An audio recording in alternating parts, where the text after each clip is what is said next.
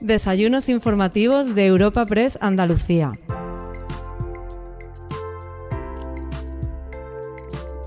El cuarto desayuno informativo del ciclo Andalucía Vota, dedicado a las próximas elecciones andaluzas del 19 de junio, tiene como protagonista al candidato del Partido Popular y actual presidente de la Junta de Andalucía, Juanma Moreno. Nuestro invitado de hoy subirá a la tribuna informativa y tras su intervención inicial charlará con el delegado de Europa Press en Andalucía, Francisco Morón.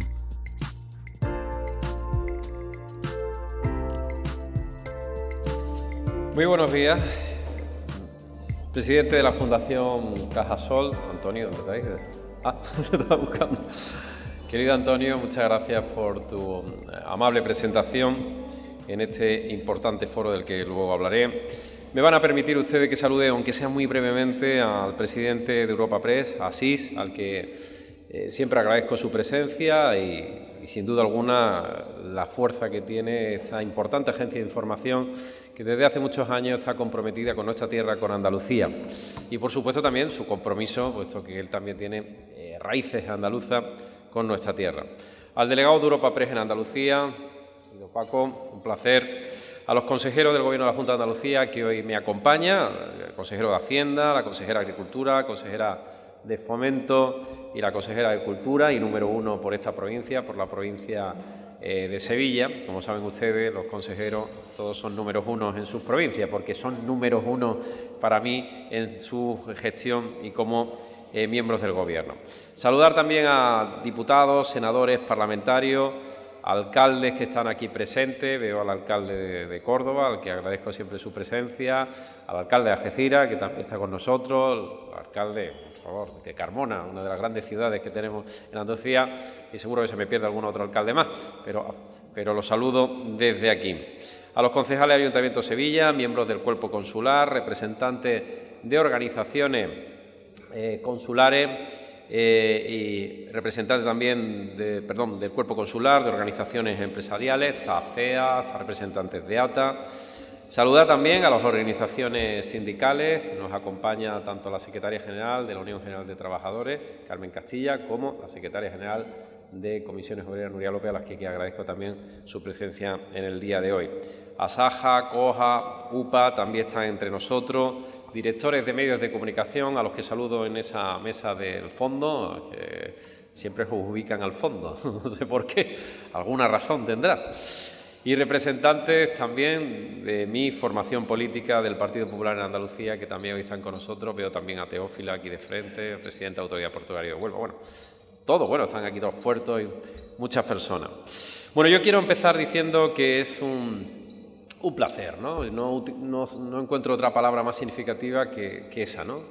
Un placer, un placer volver a estar en este foro que siempre, bajo mi punto de vista, tiene el acierto de estar presente en lo que son las ocasiones importantes de Andalucía y sin duda alguna esta es una de ellas. Unas elecciones autonómicas es una ocasión importante. Por tanto, agradezco a Europa Press Andalucía, a la Fundación Cajasol, que financia este tipo de foro, la organización de este ciclo electoral sobre la importancia de que los andaluces decidimos el próximo 19 de junio, justamente dentro de 19 días. Agradezco también la presencia de todos los que están hoy aquí, que estoy seguro de que comparten conmigo el afán de mejorar nuestra sociedad, la sociedad andaluza, en definitiva, de mejorar eh, nuestra Andalucía. Y con este deseo colectivo de mejorar, de avanzar, de transformar Hace cuatro años se abrió una nueva etapa para nuestra tierra, una nueva etapa para Andalucía. Una etapa, por cierto, en la que Sevilla, que es capital de nuestra comunidad autónoma, también ha experimentado, desde mi punto de vista, un cambio netamente positivo. Hace ya décadas que Sevilla dejó de ser una prioridad en materia de inversiones y de gestión de los anteriores gobiernos autonómicos. Yo reivindico el papel que le corresponde a Sevilla el papel que le corresponde a Sevilla como una de las grandes ciudades españolas, como una de las grandes ciudades de Europa. Sevilla es más potente, más capaz y más protagonista de lo que sus infraestructuras, su movilidad o sus servicios mostraba cuando llegué al gobierno de la Junta de Andalucía. En los últimos años nos hemos empeñado en rescatar proyectos paralizados y en impulsar nuevas iniciativas que sirvan de acicate para el despegue económico y social de la ciudad de Sevilla. ¿Cuánto tiempo llevaban atascados proyectos como la Ciudad de la Justicia? ¿Cuánto tiempo llevaban atascados proyectos como el tranvía de Alcalá y Guadaira, la recuperación de las reales Atarazana u otros proyectos que tiene esta ciudad? Hoy son proyectos que están en marcha, proyectos que tienen plazos y que tienen presupuesto. La Ciudad de la Justicia se ubicará en el campus de Palmas Alta tras haber adquirido el complejo y tiene previsto una inversión de 78 millones de euros. Probablemente va a ser la Ciudad de la Justicia más moderna, no solo de Andalucía, sino del conjunto de España.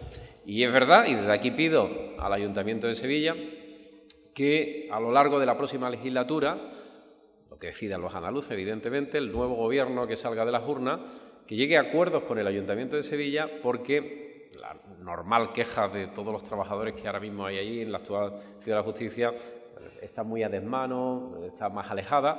Por tanto, tenemos que hacer un esfuerzo en términos de transporte público y de movilidad para hacer, evidentemente, mucho más fácil esa gran ciudad de la justicia que, como digo, va a ser la más moderna de todas, prácticamente de toda España. También ha empezado a la rehabilitación de la Reales Atarazana como centro cultural tras 20 años. 20 años, se dice pronto, 20 años y varios proyectos fallidos.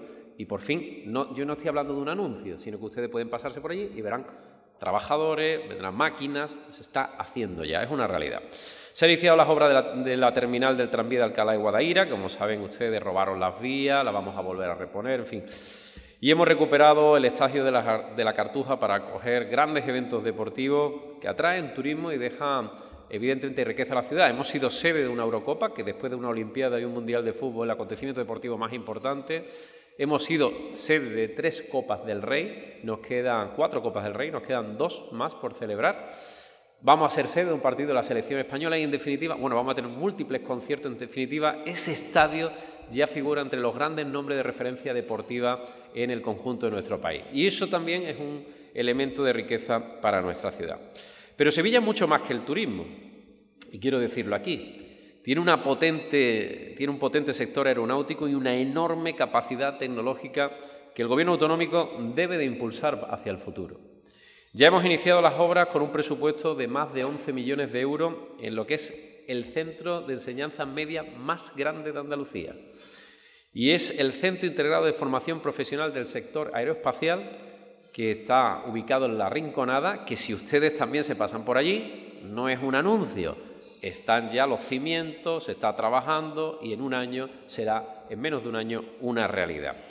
Bueno, pues este Centro Integrado de Formación Profesional del Sector Aeroespacial será el primero en Andalucía y uno de los referentes del sector aeronáutico en España. No existe ahora mismo una referencia de esta magnitud en formación profesional en España.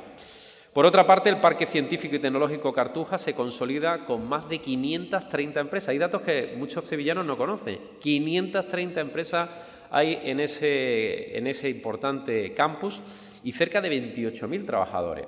Por tanto, apostar por la tecnología, tener dos grandes polos tecnológicos, uno en la ciudad de Málaga, otro en la ciudad de Sevilla, sin duda alguna hacen que nuestra capacidad de desarrollo tecnológico, que es una de las grandes patas de nuestro desarrollo económico y social, siga produciendo. En definitiva, son apuestas de futuro para Sevilla como polo de atracción tanto de inversión como de empleo cualificado, porque tenemos que ir también hacia ese empleo cualificado. Pero hay un anhelo un enorme anhelo de la sociedad sevillana por un proyecto ineludible para su modernización. Sé que muchos de ustedes están esperando que hable de ello. Sería la ampliación del metro. Y miro aquí a, José Luis que como todos ustedes es nuestro candidato para las próximas elecciones municipales. Saludo también a Javier Arena, que lo acabo de ver ahora mismo aquí en mi derecha. La ampliación del metro. Tenemos un compromiso, y tengo que decirlo con, esta, con estas palabras, incuestionable. Incuestionable Sevilla debe tener una red de metro a la altura de la gran capital que es, la cuarta de nuestra nación. Después de diez años, hemos sacado del cajón la línea 3 entre Pino Montano y Prado de San Sebastián. Y nos hemos encontrado de nuevo con el titubeo del gobierno del señor Sánchez sobre su aportación en la financiación. Pues bien, ya no hemos cansado que estemos jugando con un asunto tan importante como este jugando al gato y al ratón. Y jugando al gato y al ratón con Sevilla y con los sevillanos. Y les anuncio que vamos a ejecutar la línea 3 del metro con presupuesto de la Junta de Andalucía, desde Pinomontano hasta Ronda Histórica La Macarena. Vamos a ejecutarlo. Sevilla, Sevilla y Andalucía no se pueden permitir esperar los tiempos del señor Sánchez, que son tiempos, como ustedes saben, largos y complejos. Es el 50% del tramo norte para el que tenemos previsto un presupuesto de 566 millones de euros. Tendrá siete estaciones para dar servicio a los vecinos de Pinomontano, Ronda Norte y Macarena de los barrios más poblados de Sevilla. Y lo empezamos ya, con la licitación inminente de las obras del ramal técnico. Además, mantengo mi compromiso de licitar el próximo año la actualización del proyecto de la línea 2 del metro entre Sevilla Este y la Cartuja, que es otro de los grandes proyectos que necesita la ciudad de Sevilla. Es verdad que estas grandes obras tardan años y son complejas, pero jamás se harán si nunca se empieza. Empecemos ya y cuanto antes empecemos, antes la terminaremos. Que no nos pase como Málaga, que eh, se tenía que haber inaugurado el metro en el centro el 11 del 11 de 2011 y hemos tenido que venir este gobierno para finalizar ese proyecto tan complejo en la ciudad de Málaga. Si lo hemos hecho en Málaga en tres años y medio, les puedo asegurar que nosotros somos capaces de hacer en cuatro años ese gran proyecto. Y les anuncio también que vamos a iniciar la redacción del proyecto del soterramiento de la autovía Sevilla-Utrera en Montequinto y Conde Quinto, en dos hermanas, para inmediatamente después iniciar la obra. Tenemos un cuello de botella que por cierto yo soporto todos los días, porque yo soy vecino de Alcalá de Guadaira, y que no lo, se hace por eso, evidentemente, voy a dejarlo claro. Este comentario me ha sobrado, este comentario último me ha sobrado. son, cuando se duerme poco y se trabaja mucho, pasa estas cosas. Y va a decir la gente, claro, para ti, para ti. No, no, no. Este es un proyecto que viene reivindicándose desde el alcalde de Dos Hermanas, que no es de mi partido, y desde Alcalá de Guadaira, que no es de mi partido, y desde los vecinos que tampoco la mayoría no son de mi partido, aunque aspiro a que sean de mi partido, para que después de más de 10 años vamos a cerrar esa herida que supone una autovía, una, una, la autovía para los vecinos de estos importantes barrios del área metropolitana de Sevilla. Bueno.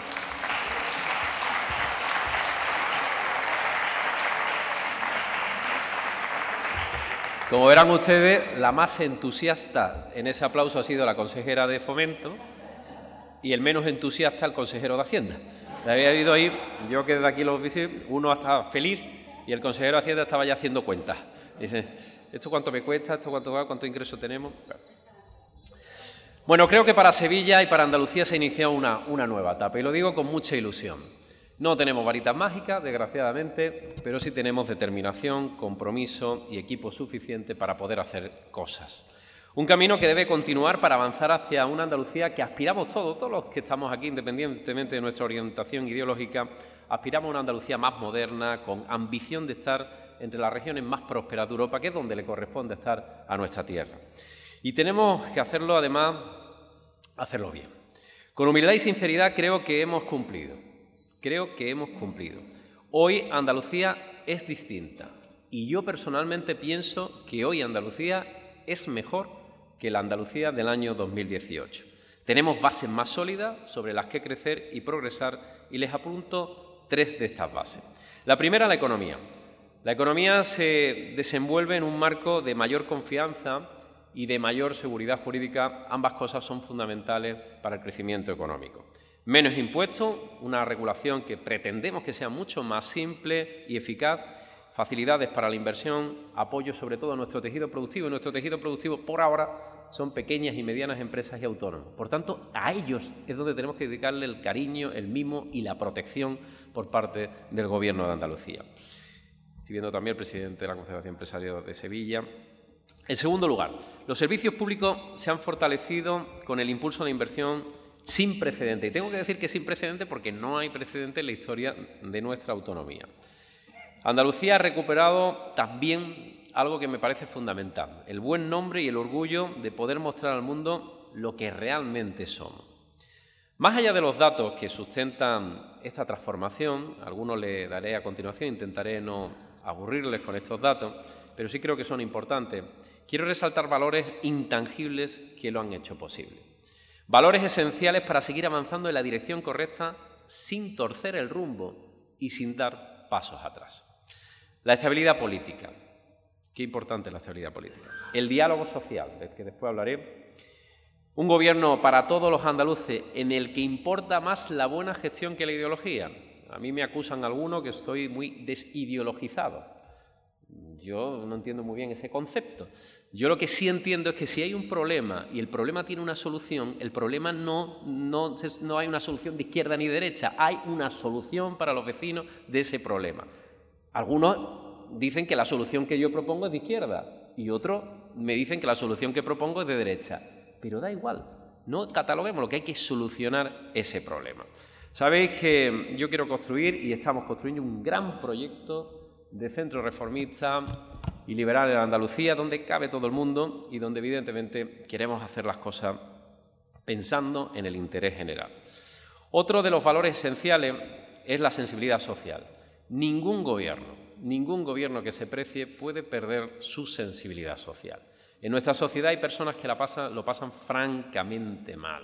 Personas que no tienen las oportunidades que todos tenemos. Personas que se encuentran muchos más obstáculos que los demás y necesitan que su administración, que necesitan que los poderes públicos estén cerca de ellos y le den oportunidades. Y un último, la ambición por Andalucía. Cada vez que digo esto me tachan de andalucista, de no sé qué, no sé cuánto, de, de las polémicas de siempre. Yo creo en Andalucía. Soy, amo Andalucía. Eso no es rupturista con el compromiso y el orgullo de pertenecer a una gran nación que es España. Pero me siento profundamente andaluz. Y desde esa convicción de, de sentirme profundamente andaluz, estoy convencido que puedo aportar más a España, al conjunto de nuestro país, si desde aquí, desde aquí, hacemos las cosas para nosotros mismos. Sin que nadie nos teledirija, sin que aquí cientos de kilómetros se tomen decisiones que corresponden solo y exclusivamente a los andaluces. Bueno, la estabilidad se ha convertido en un valor en alza en estos tiempos de una enorme volatilidad política.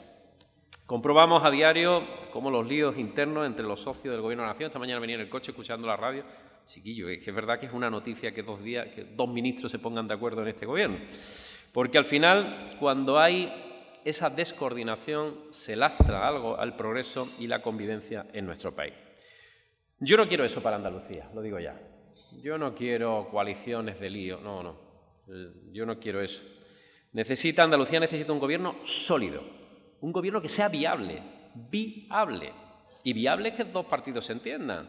Si dos partidos estamos en la antípoda, no hay posibilidad que nos podamos entender y con una mayoría amplia y centrado en lo importante que son los andaluces, que son las familias andaluzas.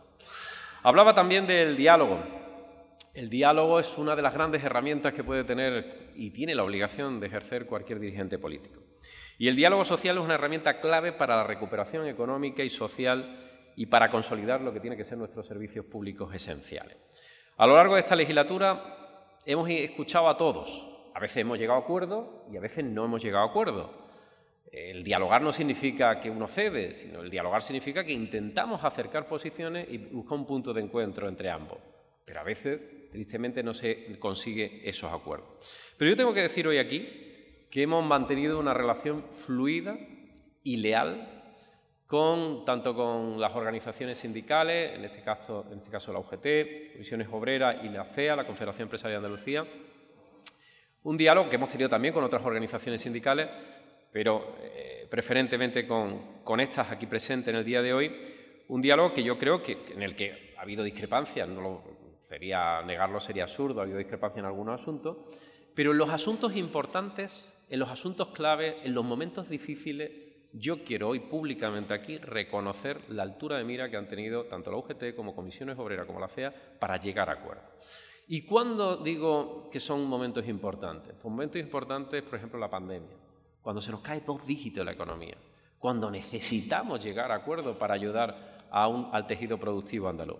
Y por eso firmamos con UGT, Comisión y CEA el Acuerdo de Reactivación Económica y Social del 2020 y el Acuerdo de Medidas Extraordinarias para la Reactivación eh, de 2021 con ayudas directas al tejido productivo andaluz de más de 732 millones de euros. Ese primer paquete de ayuda fue fundamental, fue esencial y se hizo, como digo, desde la altura de mira, desde saber estar en lo importante y yo quiero reconocerlo públicamente. Y desde luego, mi gobierno, ya lo anuncio, porque sé que esto en alguna otra fuerza política le puede extrañar, pero yo lo digo, Mientras yo sea presidente del Gobierno de Andalucía, aquí va a haber siempre las puertas abiertas al diálogo con todos y con todo y, por supuesto, al diálogo social que considero absolutamente esencial como manera de marcar y de encauzar cualquier conflicto laboral que pueda haber en nuestra comunidad autónoma. Tengo que decir también que acordamos con CEA y ATA el Consejo de Salud de Cámaras de Comercio, el Plan de Apoyo a Pymes Autónomos, con medidas también por valor de 667 millones. Hemos logrado también el acuerdo unánime de las organizaciones agrarias. Eh, está aquí COAG, eh, están nuestros compañeros también de Asaja, con los que tengo, bueno, de las tres importantes que están aquí con, nosotros, a las que yo quiero agradecer, como siempre, su defensa del campo andaluz y su tengo que decir, su seriedad y su madurez. Tenemos organizaciones agrarias muy maduras, muy sensatas, que saben lo que quieren y lo que no quieren. Y eh, hicimos un acuerdo unánime en la Organización Agraria en Defensa del Campo Andaluz, una postura conjunta para reivindicar una PAC que tenía que ser justa para Andalucía. Conseguimos también el acuerdo con los sindicatos sobre la Ley de Función Pública en Andalucía y que aprobaremos con celeridad en la próxima legislatura. Bueno, si yo soy presidente, si no, ya el que venga ya sabrá lo que tendría que hacer, ya empezaréis a negociar con ellos. Hemos alcanzado también cinco acuerdos con los sindicatos educativos, lo que da muestra del esfuerzo conjunto por mejorar la educación. El último de estos acuerdos, firmado precisamente el mes pasado, el mes de abril, da respuesta a la reivindicación histórica de homologación salarial de los docentes andaluces, que estaba muy por debajo de la media y que nos sitúa por primera vez por encima de la media nacional de manera progresiva a lo largo de los próximos años. También llegamos a un acuerdo unánime en la Mesa Sectorial de Sanidad para desarrollar la carrera profesional, que es otra vieja y larga reivindicación del sector, un avance inédito en las condiciones laborales de 72.000 trabajadores del Servicio Andaluz de Salud. Como les decía, el diálogo, el diálogo, el diálogo, siempre el diálogo. El diálogo permanente ha sido una herramienta útil para avanzar y dar respuesta a los muchos y difíciles problemas que tiene nuestra sociedad. Los problemas que tiene la sociedad supera a cualquier gobierno y por tanto el gobierno tiene que buscar una alianza constante con su entorno, con las organizaciones que tienen especialización en sus temas y que te pueden aportar ángulos de visión distintas y ayudarte a resolver los problemas. Un presidente de la Junta de Andalucía debe serlo de todos los andaluces. Esto es un concepto que parece muy obvio, pero que no siempre ha sido así. Los míos, los tuyos. ¿Qué es eso de los tuyos y los míos? Cuando tú eres presidente, eres presidente de todos. Y el que quiera entrar en un gobierno de Andalucía tiene que entender que el interés general de los andaluces está por encima del interés de su partido. Muy por encima del interés de la formación política a la que tú representas. El que no lo haga está equivocado y de luego no, no tiene cabida en el gobierno de Andalucía. Cuando afirmo que a Andalucía no le conviene volver atrás, no me refiero solo a datos económicos, fiscalidad, burocracia o eficiencia en la gestión. Me refiero también a la fractura social que provoca un discurso hostil contra quien piensa y vota diferente. No podemos dividir más la sociedad. ¿Por qué tiene que ser mi enemigo el que piensa de manera distinta a mí? ¿Por qué? Es complementario a mí. Y por tanto tenemos que actuar de manera tolerante, de manera abierta. ¿Cuántas veces oyeron ustedes en público y también en privado que acabaríamos con los servicios públicos? Les voy a dar algunos datos de la sensibilidad social de esta legislatura. Y recuerden ustedes mismos cuál era el balance de etapas anteriores. La sanidad andaluza cuenta hoy con el mayor presupuesto de la historia, equivalente al 7,4% de la riqueza de Andalucía, del Producto Interior Bruto, lo que significa 2.000 millones de euros más que en el 2018 y si hubiera aprobado el presupuesto del 22, que lo lamento muchito, hubiera sido más de 3.000 millones. Y 22.000 profesionales más, un 30% más de profesionales, de trabajadores sanitarios. Se han puesto en marcha 33 nuevos centros sanitarios. Uno de cada tres nuevos hospitales que se ha abierto en España en el 2021, según datos del Ministerio de Sanidad, es andaluz. ¿Cómo se puede hablar de privatizar? ¿Cómo se puede faltar a la verdad? Oye, yo puedo entender que nos falta cosas por hacer, evidentemente. Y puedo entender que haya sombras en la gestión y cosas que haya que hacer mejor. Claro, por supuesto, estamos abiertos a la crítica. Pero de ahí a pasar a decir que estamos privatizando la sanidad, oiga, es tan... En fin, yo creo que es un grave error en términos políticos porque al final te aleja de los ciudadanos que ven, que ven que no es así, que no es una realidad, que no es cierto. Esas hipérboles, esa falta de rigor, sin duda alguna, no son positivas. La educación ha alcanzado un presupuesto equivalente al 5% de nuestra riqueza, del PIB. Tiene 1.184 millones más que en 2018, una plantilla récord de 106.000 trabajadores profesionales de la educación. Se han bajado los ratios en infantil y primaria, se ha logrado la tasa de abandono escolar más baja de la historia y se ha aumentado en 32.500 plazas, que no son pocas, 32.500 plazas de formación profesional con una apuesta decidida por la formación profesional dual. Esto es clave para Andalucía. Cuando hablamos de desarrollo económico no podemos dejarlo nunca fuera la educación y sobre todo la educación en materia de formación profesional. Hemos tenido un déficit que ha llevado a muchos jóvenes a no estudiar porque querían hacer un ciclo de formación profesional y no encontraban plaza para el ciclo que querían, quedando expulsados y al final sin formación y sin herramientas para poder competir y encontrar un trabajo. En dependencia, Hemos reducido a la mitad de la lista de espera y hemos alcanzado la cifra más alta de la historia de personas beneficiarias, 257.000 eh, personas. Y también este gobierno del cambio, de PP y de Ciudadanos, que yo también se lo agradezco y les reconozco también su esfuerzo, hemos logrado el récord de 39.000 personas atendidas en centros residenciales y de día y hemos aprobado el primer plan estratégico de personas mayores. ¿Significa que está todo hecho? No. No, Queda mucho que hacer en dependencia, mucho que hacer en educación y mucho que hacer en sanidad. ¿Significa que vamos por el camino correcto? Bajo mi punto de vista, sí. ¿Podemos hacer más? Sí. ¿Queremos hacer más? Sí. Ese es el objetivo de este gobierno y de este proyecto político que humildemente represento. Mi propósito es que en los próximos años demos un salto significativo en la conciliación de la vida familiar y laboral, algo fundamental también en nuestra sociedad con un paquete de medidas que no solo dará un balón de oxígeno a la familia, sino que contribuirá a impulsar algo que también es un problema en Andalucía, que es la natalidad. Tenemos un problema serio en términos económicos, en términos sociales, en términos demográficos con la natalidad. Les avanzo dos de estas medidas referidas al ámbito del sistema educativo. La primera, la gratuidad gratuidad, y miro al consejero de Educación, de, Hacienda otra vez, para que a ver qué cara me pone, la gratuidad de la escolarización de 0 a 3 años, potenciando nuestro modelo y trabajando junto a la actual red de escuelas infantiles. Hemos solicitado al Gobierno del señor Sánchez poder destinar los fondos Next Generation a bonificar las plazas ya existentes adaptándose a la realidad del modelo andaluz y crear nuevas plazas evidentemente únicamente en aquellos municipios donde actualmente existe demanda de nuevos servicios. Y en segundo lugar, la oferta gratuita también de dos actividades extraescolares en primaria y secundaria, estudio asistido y deporte libre. Las familias que lo deseen podrán recoger a sus hijos en primaria y secundaria a las 5 de la tarde. Y eso es apostar por la conciliación de la vida laboral y familiar. Esos niños habrán aprovechado hasta esa hora para estudiar, para hacer deberes o hacer prácticas deportivas, que también es algo importante. Quitando a esos niños de muchas horas de pantallita y también haciendo una actividad saludable, que como sabéis también tenemos otro problema importante en materia infantil con la obesidad. Y facilitando la conciliación con sus padres. Y lo haremos dando una primera experiencia laboral a profesores y maestros que están en la bolsa de trabajo. De manera que también vamos a aprovechar para incorporarlo para que puedan tener esa primera experiencia laboral. Queda mucho por avanzar. No olvidemos que la mayor parte de la legislatura la hemos vivido en una pandemia, que ha tensionado los servicios públicos como nunca antes en la historia de Andalucía había ocurrido.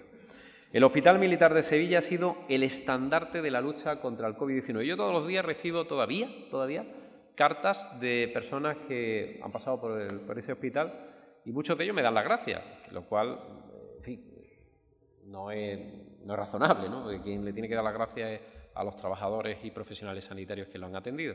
Pero da las gracias porque muchos de ellos lo han pasado francamente mal, han estado en circunstancias muy adversas y han hablado de la maravilla que el COVID, que ese hospital supuso en materia de infraestructura en ese momento. Una infraestructura que, como saben ustedes, estaba abandonada y saqueada durante 20 años. No un año ni dos, 20 años.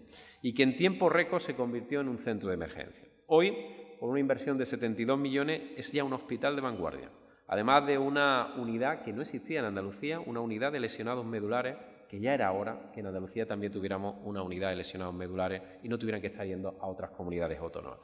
Tendrá 320 camas y 17 quirófanos, por cierto, los más modernos que hay en España, certificados actualmente. Vendrá dentro de dos meses, a lo mejor hay otro hospital que lo tiene. Ahora mismo, los más modernos de España.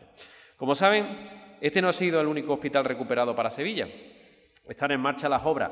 Siempre hablo de proyectos reales. Yo nunca hablo de anuncios, salvo los anuncios a futuro. Está con una inversión de, de 7.300.000, ahora mismo está en obra, se pueden pasar usted por allí, y en menos de un año entrará en servicio como centro de mujer dependiente del Hospital Virgen Macarena. Una vez superada la fase más crítica de la pandemia, hemos iniciado el reto de mejorar la atención primaria y hoy contamos con 700 millones de euros más y 6.000 trabajadores más que en 2018. Como saben, y lo saben sobradamente, la crisis sanitaria trajo aparejada una brutal crisis económica y social. Andalucía ha tenido que enfrentar un doble reto. De un lado, levantar la actividad económica, que había quedado muy tocada, que se había parado, poniendo en riesgo miles de negocios y empleo. Y solo a modo de, ejemplo, se aprobaron incentivos al mantenimiento de empleo de empresas en ERTE por valor de 252 millones de euros que beneficiaron a más de 55.000 empresas y más de 176.000 trabajadores. Paralelamente asumimos el desafío de transformar lo que tiene que ser nuestro modelo económico en un ambicioso programa de reforma, que ha sido la llave, si me lo permiten ustedes, la llave de la confianza para una economía que tiene que ser más atractiva y que tiene que ser también más competitiva. El camino de reforma no debe tener marcha atrás, porque Andalucía se ha demostrado que estas reformas son útiles y además que da resultados. Voy a dar unos cuantos datos y con esto acabo. Andalucía crece por encima de la media nacional. El último dato, un 6,8 el primer trimestre, cuatro décimas más que la media española. Hay 250.100 personas ocupadas más que hace cuatro años y la tasa de paro se sitúa por debajo del 20% por primera vez en los últimos 14 años. Un dato importante, el 63,5%, 63,5% de empleo creado en Andalucía en el último año es femenino. 17 puntos por encima de la media nacional. Lo cual nos queda mucho por hacer en esta materia, pero sin duda alguna es un salto cuantitativo y cualitativo en ese gap, en ese enorme déficit que hay entre empleabilidad femenina y masculina. Durante toda la legislatura, Sevilla ha sumado 7.620 nuevos autónomos y Andalucía cerró el último año con un récord histórico de exportaciones de casi 35.000 millones de euros que demuestra la enorme, lo externalizada que está y lo abierta que están nuestras empresas y nuestra economía. La inversión extranjera registra el mejor dato de los últimos 12 años y hoy tenemos 10.400 empresas más que hace un año. 10.400 empresas más que hace un año. Solo en el año 21 Andalucía constituyó más empresas netas que Cataluña, que es un dato que jamás, jamás habíamos conseguido. En el último año se han creado casi 2.000 empresas en la provincia de Sevilla, lo cual es un dato muy positivo. La exposición de estos datos no es ni mucho menos ni autocomplacencia ni triunfalismo, pero creo sinceramente que vamos por el buen camino. Y el último comentario, un comentario, bueno, los dos últimos comentarios, uno sobre fiscalidad y otro sobre agua. Bueno, la reforma fiscal hay evidentemente opiniones diversas, ¿no? Pero nuestra experiencia, la experiencia del modelo andaluz, es netamente positiva. ¿Por qué digo que es netamente positiva? Porque después de bajar los tramos del IRPF autonómico, impuesto de transmisiones actos jurídicos documentados, el impuesto de sucesión y donaciones, hoy, sobre todo en materia de IRPF, tenemos pues prácticamente 280.000 contribuyentes más, lo que ha supuesto que ingresemos 1.000 millones de euros prácticamente ya, ¿no? porque sigue subiendo ¿no? ese incremento. Eso significa que Andalucía es más atractiva fiscalmente. Y por eso también hemos crecido demográficamente. Hemos pasado de perder 1.000, 2.000 habitantes al año a tener 80.000 habitantes más. Gente, personas que ven una oportunidad en Andalucía. ¿Es necesario parar esto? ¿Queremos retroceder? ¿Queremos volver a poner el impuesto de sucesión y donaciones, que se ha demostrado que es una herramienta útil, sensata y que es fiscalmente es un impuesto injusto? Es injusto para las clases medias y trabajadoras, como hemos podido ver. Yo creo que no. Por eso no entiendo que se quieran subir impuestos precisamente cuando las familias y las empresas se enfrentan a otro gran golpe, como hemos visto en el día de ayer, con precios otra vez desbocados, desbocados en el conjunto de España sin reacción por parte del gobierno de Sánchez. Y además vamos a ir corrigiendo la tarifa del IRPF, lo que significa lo que en términos económicos se conoce como deflactar. De forma que la subida de los salarios por la inflación no supongan tener que pagar más por pasar a otro tramo del IRPF. La deflación de IRPF tiene un impacto anual de 120 millones que van a quedar en los bolsillos de andaluces y en la próxima legislatura será casi 500 millones de euros que se ahorrarán las familias andaluzas. Bueno, mi, propósito es avanzar y ser ambicioso en esa rebaja de, esa rebaja de fiscalidad para, eh, en definitiva, reactivar el consumo y también el empleo. Y por eso ya les anuncio que vamos a rebajar a la mitad el impuesto de transmisiones patrimoniales para compras de bienes inmuebles vinculados a actividad económica. Por ejemplo, un local para un negocio, estoy pensando en un autónomo, una nave industrial, un piso para una oficina de un abogado, de un consultor, un, un publicista, en vez del 7% que se paga actualmente, el 3,5%, prácticamente la mitad.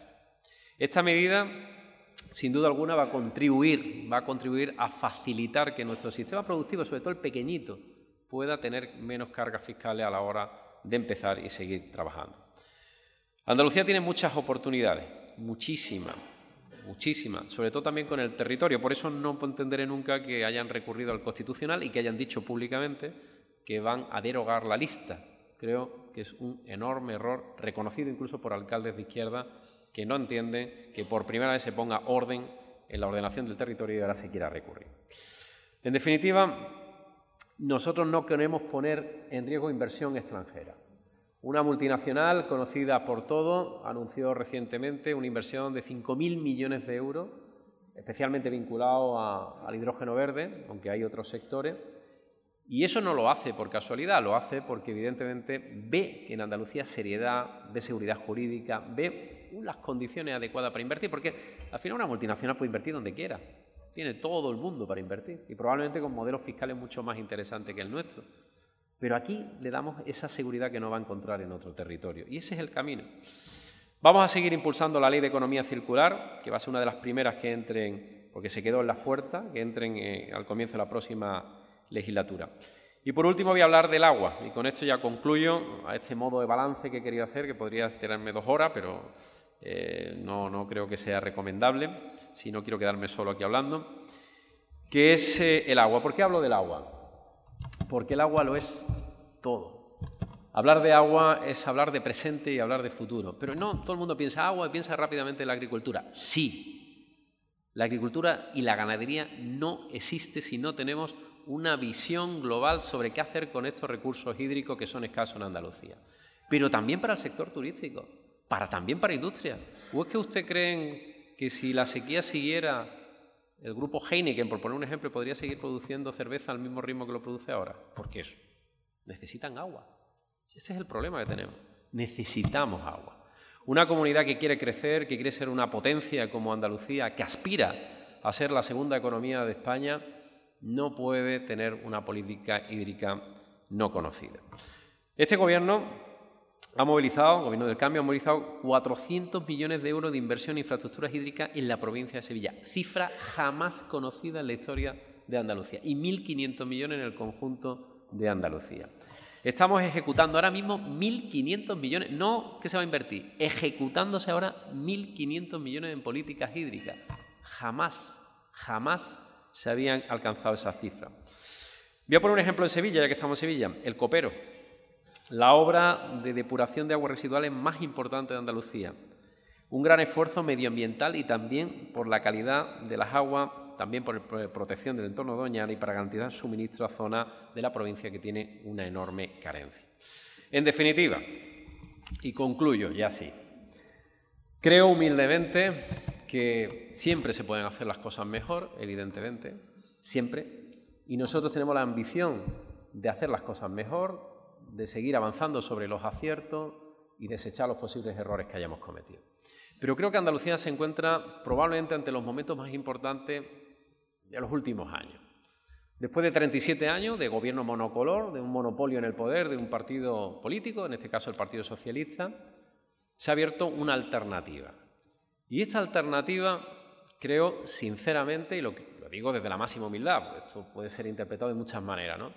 Pero creo que ha abierto una ventana de oportunidades, una manera distinta de entender la política, un ángulo distinto de ver los problemas, una manera distinta de relacionarse con los ciudadanos, en definitiva, una nueva forma de gobernar. Y creo que esta nueva forma de gobernar tiene un retorno positivo para los andaluces, para las familias andaluzas y para el conjunto de nuestra tierra. Por eso yo aspiro, ya que estamos en este ciclo electoral, yo aspiro a revalidar una mayoría amplia. Pero ojo, una mayoría amplia. Amplia. ¿Por qué amplia? Porque yo quiero gobernar en solitario. Y apelo a todos los votantes, especialmente a toda esa mayoría de andaluzas que están en el ámbito de la serenidad. Esa mayoría de andaluces serenos, tolerantes, abiertos, plurales, diversos. Esa mayoría que no chilla. Esa mayoría no radical.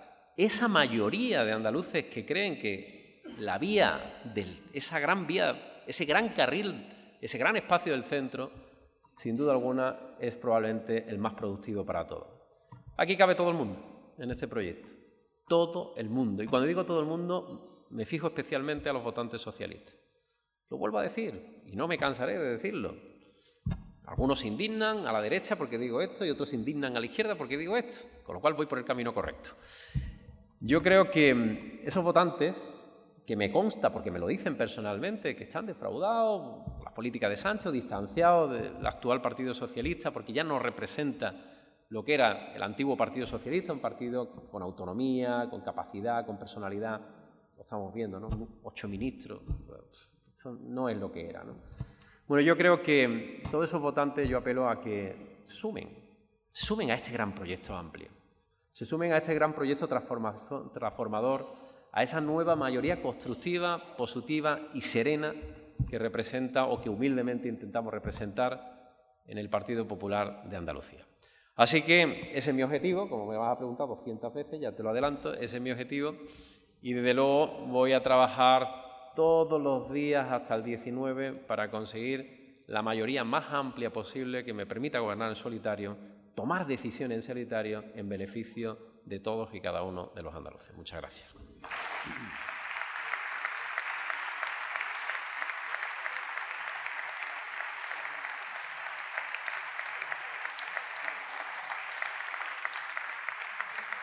Bueno, muchas gracias al presidente que le están colocando el micro para que pueda responder a aquello que considere oportuno.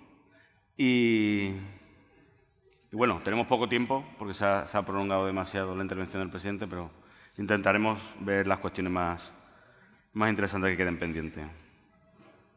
Bueno, antes de nada, muchas gracias, presidente por participar en el ciclo, por, exponerse, porque al final es una manera de exponerse también a una serie de preguntas. Y lo primero que me gustaría preguntarle es acerca de qué cambio ha notado. Es la primera vez que el Partido Popular afronta una campaña electoral desde el Gobierno en Andalucía. Eh, eso cambia, incluso en su discurso usted ha podido hacer referencia a cuestiones que han hecho, objetivos, nuevas promesas, nuevos retos. ¿Qué es lo que ha cambiado, qué ha notado de ese cambio de campaña desde el Gobierno, aunque sea un Gobierno en coalición, a, cómo había que afrontarla anteriormente, ¿no? Bueno, yo creo que es muy distinto ¿no? afrontar unas elecciones, cualquier elección desde la oposición a desde el gobierno. ¿no? Eh, todo el mundo entiende que afrontar la del gobierno pues tiene si tienes un balance, tienes cosas que ofrecer a los ciudadanos. ¿no? La diferencia es, más grande es que antes había una parte de los ciudadanos de Andalucía que, que no nos creían, que nos tenían miedo que pensaban que después de tantas veces decir por parte del Partido Socialista que cuando llegara un gobierno diferente a ellos, pues íbamos a prácticamente a, eliminar los servicios públicos esenciales, donde íbamos a limitar la educación, la sanidad, los servicios sociales. Bueno, todo eso se ha roto. ¿no? Yo noto, yo cuando voy a muchos rincones de Andalucía, que he ido como líder de la oposición y como presidente, el cambio es brutal. ¿no? Ya no existe, ya nadie se cree ese cuento. ¿no? Y no se lo creen porque ahora vamos con un balance y por tanto, cuando uno va con un balance y con una gestión hecha, pues las cosas son mucho más sencillas, eh, tienes un reconocimiento más fácil, hay una sintonía con una mayoría de la sociedad. Y creo que eso es lo positivo. Esa es la gran diferencia, que antes a mis antecesores y a mí personalmente, la etapa que tuve en la oposición, los cuatro años que estuve en la oposición, Pues claro, yo a veces tenía la sensación de predicar en el desierto. Ya no predico en el desierto. Y hay gente que te escucha, que te cree, que sabe ya lo que eres. Ya no eres un melón por calá, ya, ya te han visto en la gestión, ya te han visto en momentos difíciles, te han visto en una pandemia, te han visto en una crisis, ya sabes eh, tu capacidad, hasta dónde eres capaz de llegar, tu manera de entender la política y eso evidentemente facilita, facilita las cosas. Siempre, se ha hablado de esa maquinaria socialista, de esa máquina que se ponía en marcha en Andalucía y que parecía imparable. Usted ha hecho referencia incluso en estos últimos días a, que eso sigue y está ahí. ¿No tiene la sensación de que eso está girando, que está habiendo como un cambio sociológico en Andalucía, que quizás ahora el movimiento vaya por otro lado? Bueno, e-, es normal. La sociedad, piensen ustedes que durante casi 40 años, que 40 años son muchos años, ¿eh? Piensen que hay personas que tienen eh, mi edad, que hasta que yo he sido presidente no ha conocido, y yo tengo 52 años, a pesar de mi exuberante presencia juvenil, ¿no? Y de, eh, en fin, de lo que proyecto, ¿no? Pero estoy madurito ya, estoy madurito ya. 52 años y, yo no he conocido otra opción que no fuera esa. ¿Qué significa eso? Que al final cuando, los ciudadanos perciben una alternativa y una alternativa que es esperanzadora, ilusionante, serena, viable, pues al final se quedan tranquilos. Y entonces no es que vire, no es que una persona era de izquierda a izquierda y ahora se ha vuelto de derecha, no. Sino simplemente había una tendencia a un voto y se han dado cuenta que no pasa nada por no votar al Partido Socialista, sino todo lo contrario, incluso que las cosas pueden ir mejor no votando al Partido Socialista en Andalucía, que esto no es monopolio de nadie ni es del PSOE ni va a ser del PP. Lo bueno de esta transición, de esta, esta parte que era fundamental en Andalucía, la única comunidad autónoma en España que no había tenido alternancia en el poder, lo bueno es que hemos consolidado eh, los valores democráticos de la alternancia. Y eso es lo que ha producido que ahora mismo haya una parte importante que yo lo vivo ¿eh? todos los días. A mí me llega mucha gente diciéndome, yo soy, yo soy, yo he votado al PSOE, o yo soy socialista, o yo soy no sé qué. Y me lo dicen a la cara y te voy a votar en esta. Y yo siempre ya me había curiosidad social y le pregunté, ¿por qué? ¿Por qué me das confianza? ¿Qué significa eso? Porque ha cambiado, ha cambiado. La realidad sociológica de Andalucía ya no va a volver a ser la que piensan algunos que creen que todavía es. Y ese es el gran error. El gran error es decir, están privatizando la. Ese discurso hace cinco años podría funcionar. Ya no funciona. Ya no funciona. Y tienen que cambiar, tienen que buscar otras propuestas, tienen que reinventarse. ¿no? Y mientras no lo hagan, creo que van a errar el tiro y les va a dificultar sus opciones de ser una mayoría en Andalucía. Ha anunciado algunas de las medidas, algunos de los retos que quedan pendientes. En el caso de, ser reelegido presidente de la Junta de Andalucía, usted expuso la necesidad de, los presupuestos, de adelantar las elecciones, porque Andalucía necesita unos presupuestos acordes a los nuevos tiempos y sobre todo a la pospandemia y a la reactivación económica. ¿Cuáles serían las medidas más importantes en esos primeros 100 días? ¿Cuáles son los tres retos, las tres cuestiones que usted se marca como prioritaria en esos primeros 100 días de gobierno en el caso de que fuera reelegido presidente de la Junta de bueno, Como tú bien decías, eh, Paco, eh, lo primero el presupuesto. ¿no? Creo que es fundamental que en el año 23 tengamos un presupuesto fundamental. Si todo fuese bien, si todo fuese bien, el gobierno podría estar constituido la tercera semana de julio, más o menos con estos plazos. Significa que tenemos todo el mes de agosto para que los nuevos, nuevas consejeras, mira cómo miran todos los consejeros actuales, si hay alguno nuevo, y si yo soy presidente. Estamos hablando de... Son todos nuevos, un nuevo gobierno. Nuevo gobierno. Que el nuevo gobierno, eh, los nuevos, los nuevos responsables tuvieran todo el mes de agosto para trabajar, para sentarse, para... Y desde luego para que la parte del presupuesto trabajarla mucho en el mes de agosto y en octubre presentar ya el proyecto de presupuesto de 2023.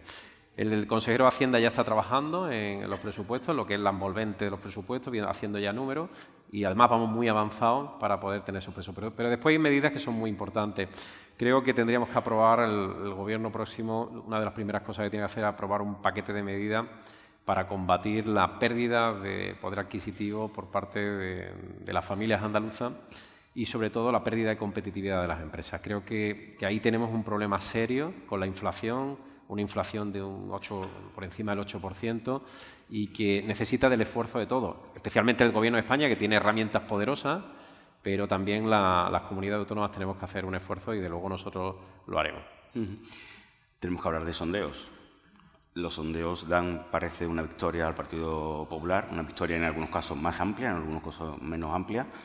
Eh, si se acerca, ¿dónde pone usted el límite para intentar o para tener capacidad para ese gobierno en solitario que tanto reclama y no tiene que depender de ninguna otra fuerza política? Vamos a los números. O sea, ¿a partir de qué número de escaños usted considera que se puede dar esas circunstancias? Vamos a ver, eh, en primer lugar, bueno, los sondeos, es verdad que los sondeos, independientemente del medio que los publique, todos parece que van en una dirección, pero ojo con eso, ¿eh? Ojo con eso porque los sondeos son sondeos, sondeos. Y por tanto, aquí las elecciones no se ganan en las encuestas, se ganan en las urnas. Y hasta el día 19, cuando los ciudadanos metan su voto, es cuando se sabrá lo que hay. Por tanto, yo puedo ganar las encuestas y perder las elecciones. Y de hecho, las encuestas ya no ha demostrado a lo largo de los años que se equivocan y se equivocan bastante. ¿no? Por tanto, yo soy en ese sentido, ni cuando son buenas ni cuando son malas, soy muy prudente. Lo único es verdad que sí que existe una tendencia en todas las encuestas en que el ciudadano, de líneas generales, perciben como hay una sola opción presidencial, solo hay un posible presidente o un presidente preferido. ¿no? Y eso nos lleva a pensar que una mayoría de ciudadanos quieren seguir avanzando con las políticas que nosotros hemos puesto en marcha en estos tres años y medio. Primero yo apelo a la prudencia y a que nadie se relaje, porque hasta el día 19 no vamos a saber lo que va a pasar. Pero de luego yo aspiro a estar, eh, hombre, a mí que me gustaría, el, sueño, ¿no? El sueño icónico que es, eh, digo que es eh, muy, muy difícil prácticamente imposible porque está muy fraccionado eh, la política con muchos partidos políticos y ahora mismo ya es, casi imposible. ¿no? Lo ideal sería tener una mayoría absoluta.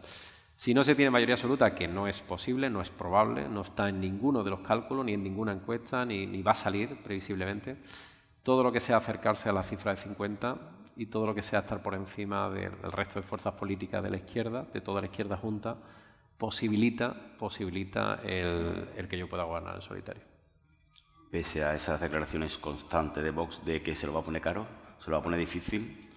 Bueno, eh, yo, no, yo no veo... Llegado el caso, ¿tendría que pactar, pactaría con Vox? Bueno, yo lo entiendo perfectamente. Eh, estamos en un periodo electoral y ninguna fuerza política va a decir aquí, no, yo te voy a dar apoyo gratis. Es normal, yo, yo entiendo su posición. Eh, Vox está en una, en una reflexión electoral que quieren ser determinantes, ¿no? Y la manera de ofrecerse al electorado como determinante es haciendo ese tipo de anuncio. Por cierto, un anuncio, curiosamente, que hace un líder político en Madrid. Joder, en Madrid tienen que decir si, pueden pactar o no pueden pactar. Ahí empezamos mal. Ahí empezamos. A mí nadie en Madrid me va a decir ni con quién pacto, nadie, ¿eh? ni con quién pacto, ni con quién no pacto, ni qué decisiones tengo que tomar para Andalucía, ni qué decisiones. Nadie. El problema en estas elecciones es que la única formación política que va con autonomía soy yo. Curioso, ¿quién me lo iba a decir a mí hace unos años?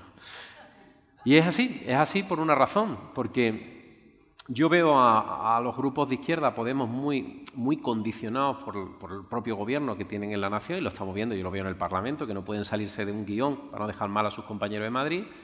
Veo a un Partido Socialista muy desdibujado, ese Partido Socialista que tenía personalidad, fuerza, ya no existe. Es un partido socialista, lo estamos viendo en las propias votaciones, el señor Espada en el Senado, que va en la línea coincidente de lo que va marcando Ferraz. Ante Andalucía le marcaba el paso a Ferrar, ahora Ferraz le marca el paso clarísimamente a Andalucía. Vox, eh, bueno, eh, Vox es que se decide todo en Madrid, cero autonomía, cero capacidad de interpretar los anhelos de los andaluces en el sentido de, como partido de, de la tierra, ¿no?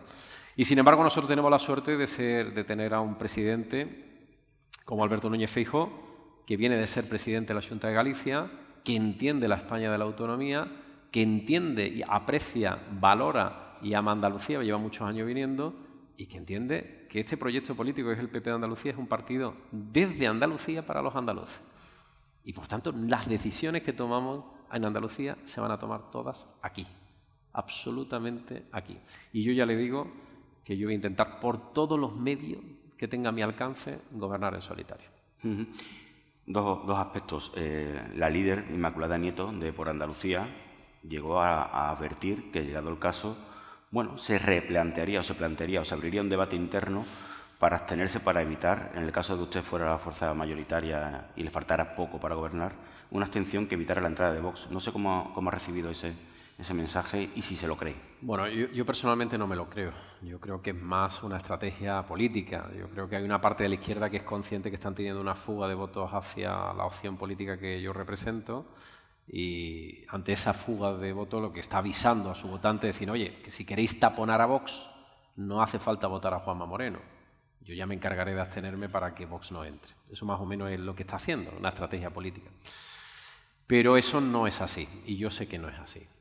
Por una razón, pues lo he visto en los presupuestos del 2022. Los presupuestos del 2022 eran unos presupuestos desideologizados, hasta tal punto que nos pidieron que no pusiéramos nada de bajada de impuestos, lo quitamos. Que no hiciéramos terminología política, lo quitamos. Hicimos unos presupuestos pragmáticos y hay medio milímetro del botón de la abstención al, al no. Y sin embargo votaron no.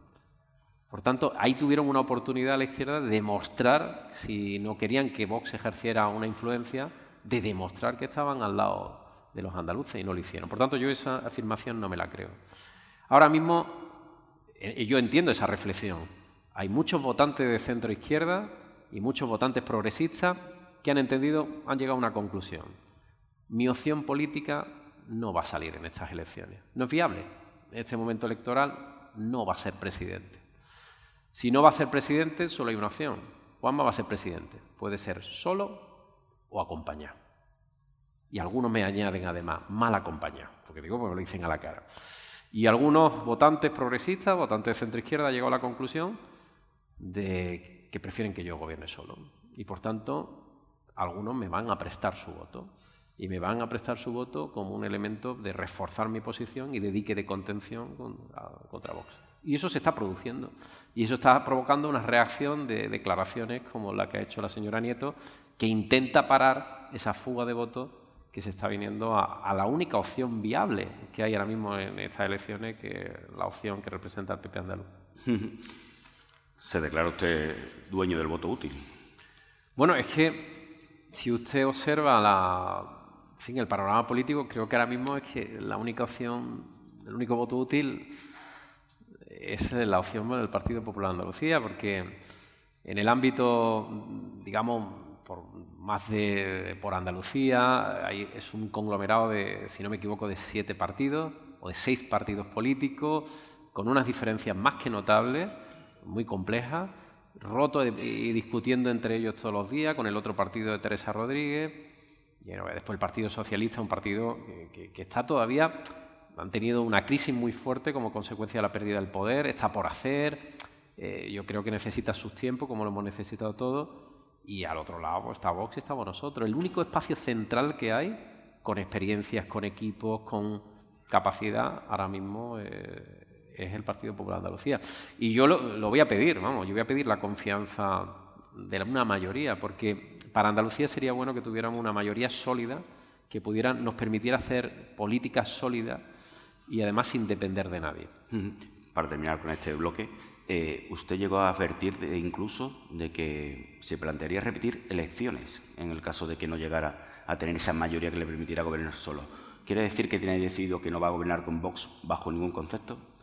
Vamos a ver, eh, la repetición de elecciones es un escenario no deseable. No deseable por muchas razones, porque si repitiéramos elecciones no nos daría tiempo a hacer los presupuestos del 2023 en tiempo y forma. En segundo lugar, porque supone también otro gasto al erario público. En tercer lugar, porque es un fracaso de estas elecciones. Si no llegamos a un gobierno es un fracaso de estas elecciones con un coste al erario público, con un, un enfado de los ciudadanos que los vuelves a citar en las urnas y, por tanto, no son deseables desde ningún punto de vista.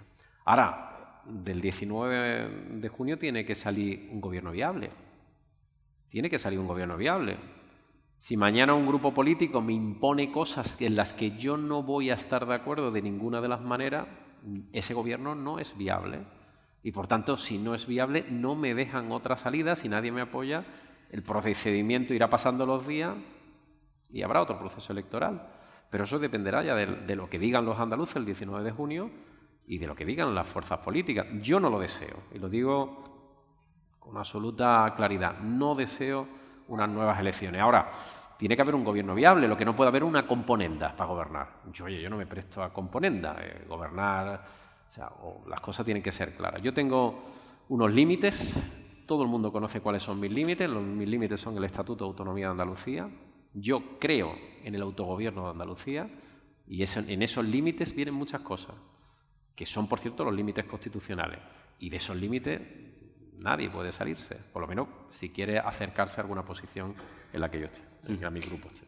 Hablemos de su socio de gobierno hasta el momento de Ciudadanos. Parece que las encuestas no le dan una buena posición. Eh, usted siempre ha destacado esa lealtad que ha mantenido el vicepresidente, el líder de Ciudadanos con usted y con el Partido Popular y con el gobierno. Y llegó usted incluso a declarar que le había propuesto a los miembros del gobierno de Ciudadanos ir en la lista del Partido Popular. Eso nos sentó muy bien. ¿En qué momento están las relaciones ahora mismo eh, con Ciudadanos? Las relaciones con Ciudadanos son unas relaciones muy fluidas y unas relaciones de, tengo que decir, que de afecto.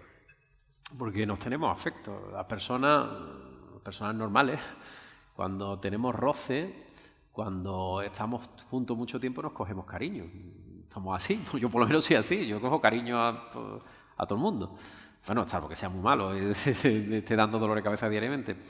Y con Ciudadanos ha habido un entendimiento del minuto uno. Y fruto de ese roce en momentos muy difíciles, yo le tengo mucho cariño a todos y cada uno de los consejeros y a miembros de Ciudadanos, eh, hasta tal punto que, oye, yo le hice a ellos una propuesta y le hice con la máxima honestidad y de hecho nunca la comenté hasta que se cerraron las listas para no dañar los intereses de Ciudadanos.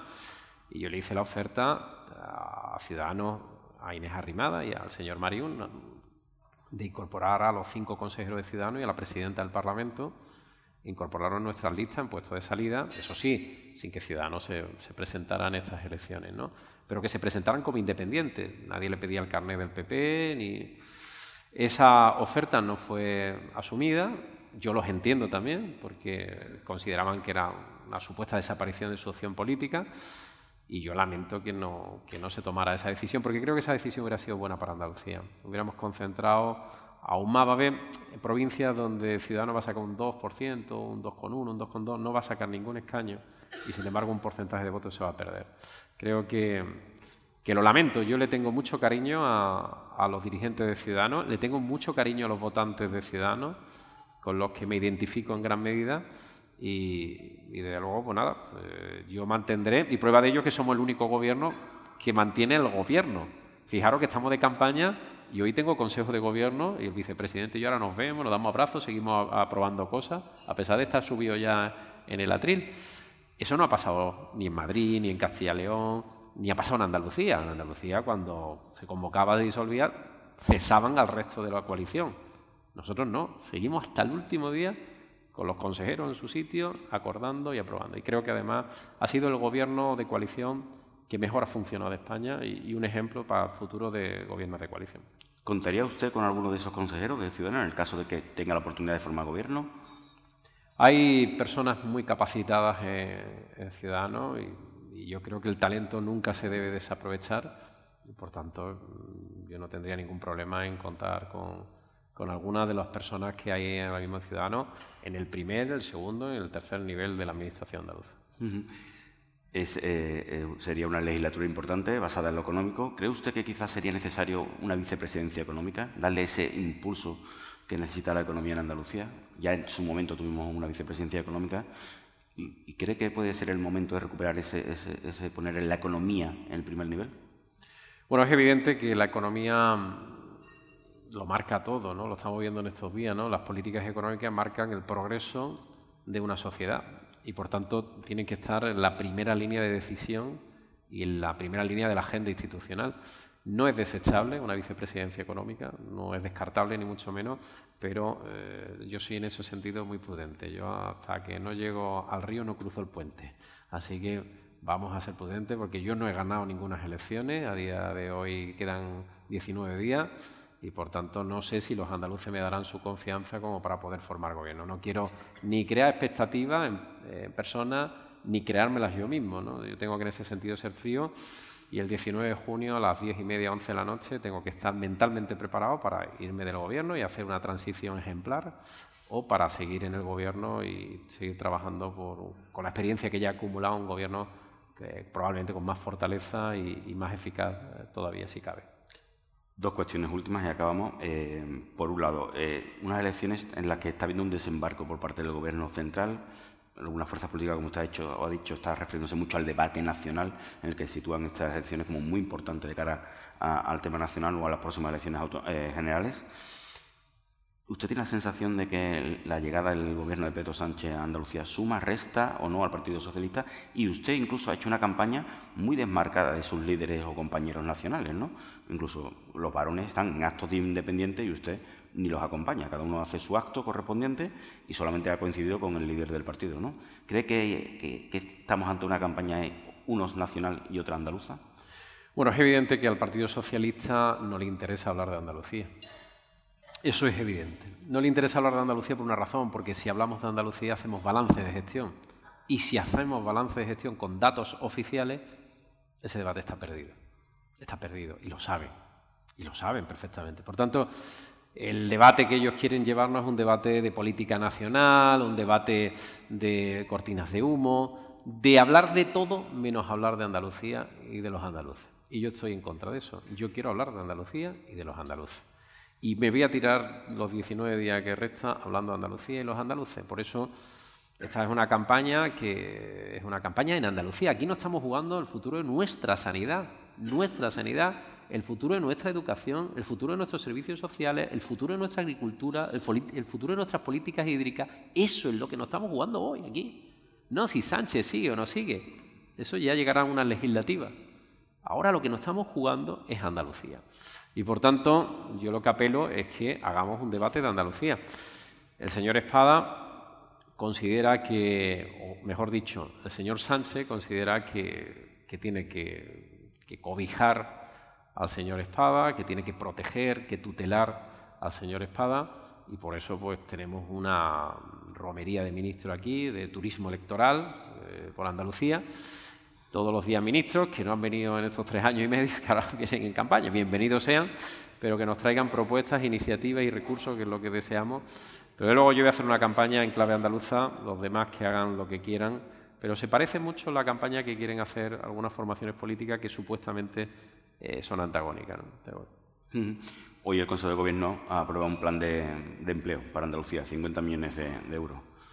No sé, qué casualidad. Bueno, curiosamente en campaña electoral aprueban el plan de empleo. Bienvenido sea. Eh, ojalá si sirve estos días para que aprueben muchas cosas y que sean para Andalucía, bienvenida sea. Ahora yo quiero decir una cosa, 50 millones de euros para una comunidad de 8 millones y medio de habitantes, yo le pediría, más que el plan de empleo, que arreglen la financiación. Cada 14 días nos cuesta 100 millones de euros la financiación autonómica en Andalucía cada dos semanas 100 millones de euros. Significa al año, fíjate, más de mil millones. Significa que hemos perdido, perdido, en términos de financiación, todo el presupuesto del Servicio Andaluz de Salud en un año. 13.000 millones de euros. Y curiosamente hemos pedido algo que es muy sensato. Yo entiendo que ahora aprobar un modelo de financiación autonómica es muy difícil. Tal como está el patio, lo revuelto que está todo, muy complicado. Pero la comunidad valenciana, gobernada por los socialistas, y nosotros pedimos algo que es sensato oiga, hagamos un fondo de compensación, de nivelación, que mientras se os arregla, compense a Andalucía por la pérdida de financiación autonómica. ¿Saben ustedes lo que votó el señor Espada en el Senado? Que no al fondo de compensación. Que no. Yo eso no lo hubiera hecho en la vida. Es que no entiendo qué asesores tiene. Yo no hubiera hecho eso, y menos en precampaña. En la vida hubiera hecho eso. No lo hice cuando la financiación autonómica de Montero y dije que pedía 4.000 millones para Andalucía y estaba yo en la oposición y Rajoy era presidente del gobierno. Ahí se demuestra la enorme debilidad que tiene el proyecto socialista ahora mismo, la enorme tutela que ejerce Ferraz sobre este proyecto que ha perdido su esencia ¿no? y que evidentemente no, nos daña a los intereses de los andaluces. No puedo resistir a hacerle una última pregunta. Qué raro. Eh, usted habló de la limitación de mandatos. Usted lo llevaba como una de las cuestiones Eh, en ese pacto de gobierno, en ese acuerdo de gobierno. Eh, ha estado tres años y medio, casi cuatro años gobernando. ¿Sería su última legislatura en el caso o empezamos a contar a partir de ahora y le quedarían dos legislaturas? Oje, hicimos un proyecto de ley, un proyecto de ley que se quedó, bueno, que estuvo en el Consejo Consultivo de Andalucía porque requiere evidentemente de, de cierta respaldo desde el punto de vista normativo y jurídico Yo soy de los que pienso que en una responsabilidad uno no puede quedarse mucho tiempo, ¿no? Y en Andalucía lo hemos vivido, ¿no? Creo que al final puede a lo mejor estar en una misma formación política, pero tiene que haber cambios de equipo casi constantes, ¿no? Lo que decían los ciudadanos.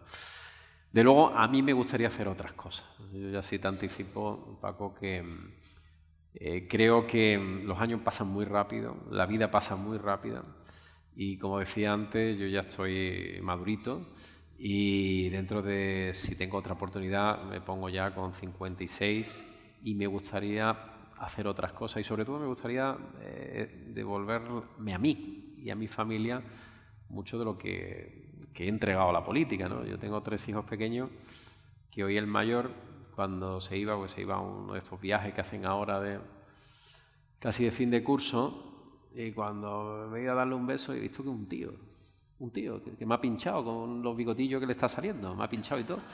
Y claro, yo venía en el coche y digo, joder, ¿qué ha pasado? Que yo me he perdido, que, yo me acuerdo que era chiquitito, que lo cogía, que y se ha hecho, en fin, un adolescente, ¿no? Entonces, hay muchas cosas que he perdido, o sea, que he dejado de poder disfrutar y de incluso, ¿no? Para mí, hobbies, experiencias personales, viajes, amigos. Eh, la política requiere una exclusividad muy alta, un precio muy alto. Yo, a mí me gustaría, en la medida de las posibilidades, por eso yo no quiero, no, quiero ser preso de mis palabras también, porque las transiciones en los partidos son muy complicadas, muy complicadas.